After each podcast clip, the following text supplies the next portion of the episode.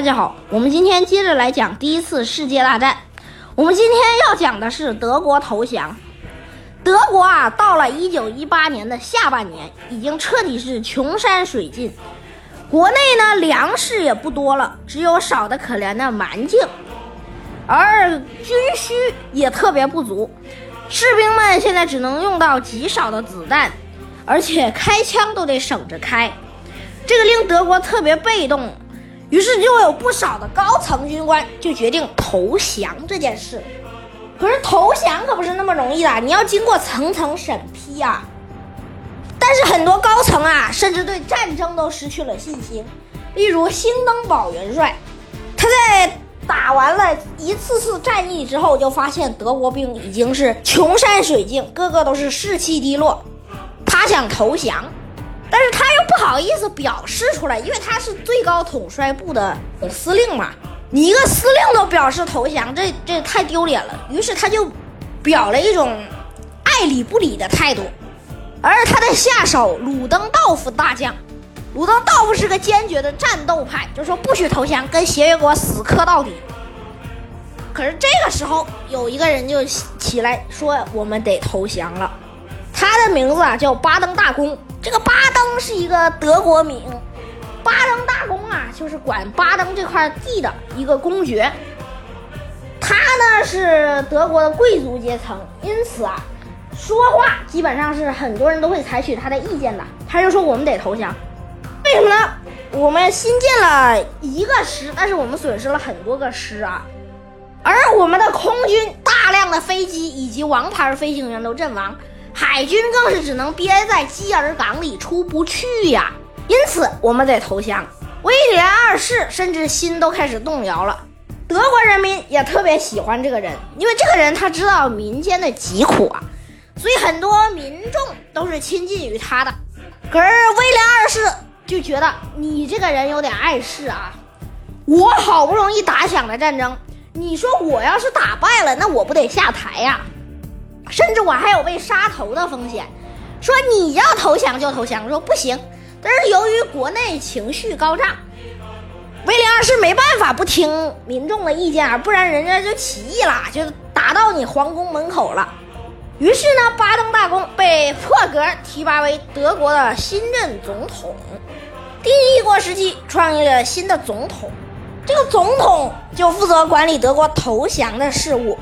巴登大公就开始向协约国谈判，本来呢是想为威廉二世保全很多权利的，因为毕竟威廉二世好歹提拔了他一下吧，虽然不喜欢他，可是协约国这边啊也是特别强硬，死脑筋。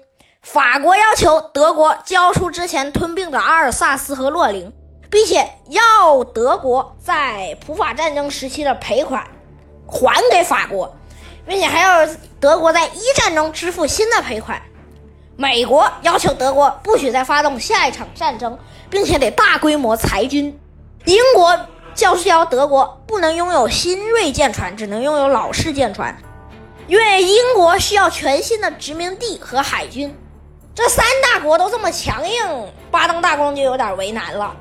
你要是同意吧，你可能就会成为卖国贼，又可能被威廉二世给搞下台。搞不好，要是威廉二世一生气，仗还得接着打。你要是不同意，你这你都这样了，穷山恶水，你要是不投降，你也没用啊。于是，威廉二世为了决定投不投降这件事务，召集了所有陆海空军大臣商量，到底应不应该投降。陆军分为两个派系，主战派和主和派。主战派就备受打压，主和派呢就开始渐渐占上风。而空军大多都是主和派呀。但是，红男爵被击落之后就死了，里希特霍芬家族已经不行了，空军也不行了呀。因此，空军大多都是主和，而海军也大多是主和派，因为海军根本就出不去。陆军大将鲁登道夫听到这个时候，气得要死，就直接把官辞了，就跑英国去了。你说这个鲁登道夫，其实你要说他人多好不行，你可以说他是一个无耻小人。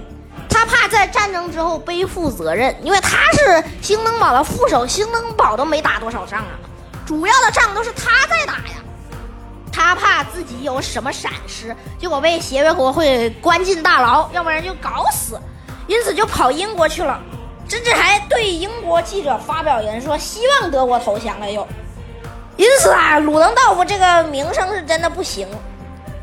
德国威廉二世依然决定再坚持一下，可是这个巴登大公等不了了，他就希望赶紧投降。可是威廉二世越听越生气啊，说我们家祖上都是统治普鲁士的，你只是一个小小的巴登大公，你就敢这么跟我说话？因此就想罢了巴登大公的职，但是又迫于国内的压力，又不敢罢他的职。但是最终啊，还是在巴登大公和国内一致民众，甚至是很多共产党的要求下，最后德国终于要投降了。在德国要投降的时候啊，威廉二世知道，我如果不逃走，可能会被软禁，搞不好还得死掉脑袋。因此，威廉二世就早早的坐着马车逃到荷兰去了。讽刺的是什么呢？威廉二世到了荷兰，对荷兰的公爵说。我要一杯英国茶，而且是要一杯纯种的英国茶，不能有别国的味道。这个就讽刺了什么？威廉二世，你最后还是得喝英国的茶呀！你讽刺你一开始跟英国，迫沦落到这个地步。巴登大公就当上了德国的总指挥，但是他其实也不想打仗了，不能叫总指挥，他是他的总统。巴登大公当上总统之后，并且要求国内所有士兵一律投降。因此，终于在一九一八年的末尾，德国宣告投降。巴登大公派出很多外交大臣，向协约国签署了投降文件，标志着第一次世界大战结束。嗯，最后一名被打死的士兵牺牲在了法尔登河一带，是一个美一加拿大士兵。他荣幸的就是成为了一战最后一个被。击杀的士兵也算是告慰了他这个冤魂吧。一战就此结束，但是这个故事还没完啊！德国还有一支很强大的军队，不一定都听他的呀。但是最后还是没办法，还是得听巴登大公的，因为你一个国家都投降了，你一支小小的军队又有何用呢？德国最憋屈的是他的公海舰队，蒂尔皮茨上将上任之后啊。他大力发展德国海军，达到了英国的三分之二。可是德国海军备受打压呀，因为在战败之后，英国是不允许德国拥有海军的。因此，英国要求你德国人必须将所有的海军交付给英国。这个地点在哪呢？就在英国军港。普利茅斯港啊，是英国最大的一个港口之一。他就命令伦敦以及所有。外海的战舰全部集合，以防德国人在海上使什么花招。甚至美国舰队都参战了，准备防住德国舰队。要是德国舰队开出来投降，要是敢打炮的话，就立马将敌击沉。德国舰队只能憋屈的出动。这一次重任呢，交给了冯·鲁伊特海军上将。冯·鲁伊特海军上将参加过日德兰海战，很受得民众喜爱。因此，鲁伊特就来到了指挥部，于不久之后带领德国众多战列舰以及战列巡洋舰向英国投降。可是当时啊，并没有那么多德国战舰出动，为什么呢？马肯森号战列巡洋舰还在建造中，而国王号战列舰还在修复锅炉，很多船呢都没有来得及起。因此，鲁伊特带走了德国三分之二的海军，也算向英国投降了。结果一出去就有三十多艘战列舰和十多艘战列巡洋舰组成了编队，将德国样压着压到了英国军港里。而德国水兵也是怨声载道，因为德国人他们跟英国人方式不一样，英国人是要长期在海上巡航，装甲和速度是不行的，但是他们火力很强，而且弹药仓很小。这个就容易爆炸嘛，因为你没有旁边的空间能挡住这个冲击波，这样子整个炮塔都会被炸飞。但是英国这个有一个好处，就是水兵的生活环境好啊。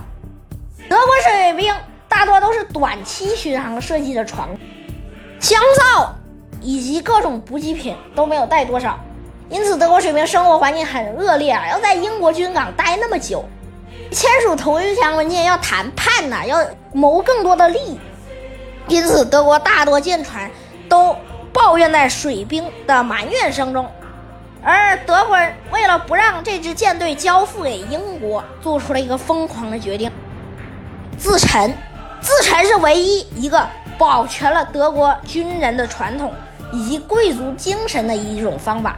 但是自沉无疑会给德国海军这几十年的心血浪费，但是起码比交付给那些英国佬、那些约翰牛要强吧。因此，英国人没有想到，德国人就在不久之后自沉了。在英国的斯卡帕湾的军港里，德国首艘战列舰冯德尔坦号率先打开通水阀自沉。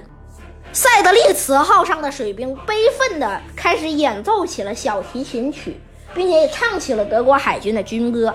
几艘小驱逐舰在附近也无能为力，更多的战列舰也只能选择打开通海阀自沉。而英国人一看不对呀，这德国人怎么越来越浅了？就是你，你能看到德国上层建筑怎么在往下掉啊？就不对，就赶紧派了几艘小艇，然后拿着几个英国水兵的枪就上去了。英国水兵拿枪指着德国水兵说：“你们这些人干嘛呢？”然后说：“我们要自沉。”你说自沉，那我们赶紧给通水阀关上啊，这样子还能救军舰。结果没想到的是，德国人已经用铁丝和钢索把门给锁死了。英国人怎么掰也掰不动，往死里掰也掰不动。结果就看着这些军舰沉入了斯卡帕湾的军港里，德国新锐的战舰巴伐利亚号率先沉入了军港，而巴登号搁浅，最终也被英国人击沉了。德国海军也宣告瓦解，留下的只有六艘施勒苏里格荷尔斯坦因级的老式铁甲舰。就这些船能再打起一场海战，都值得质疑呀。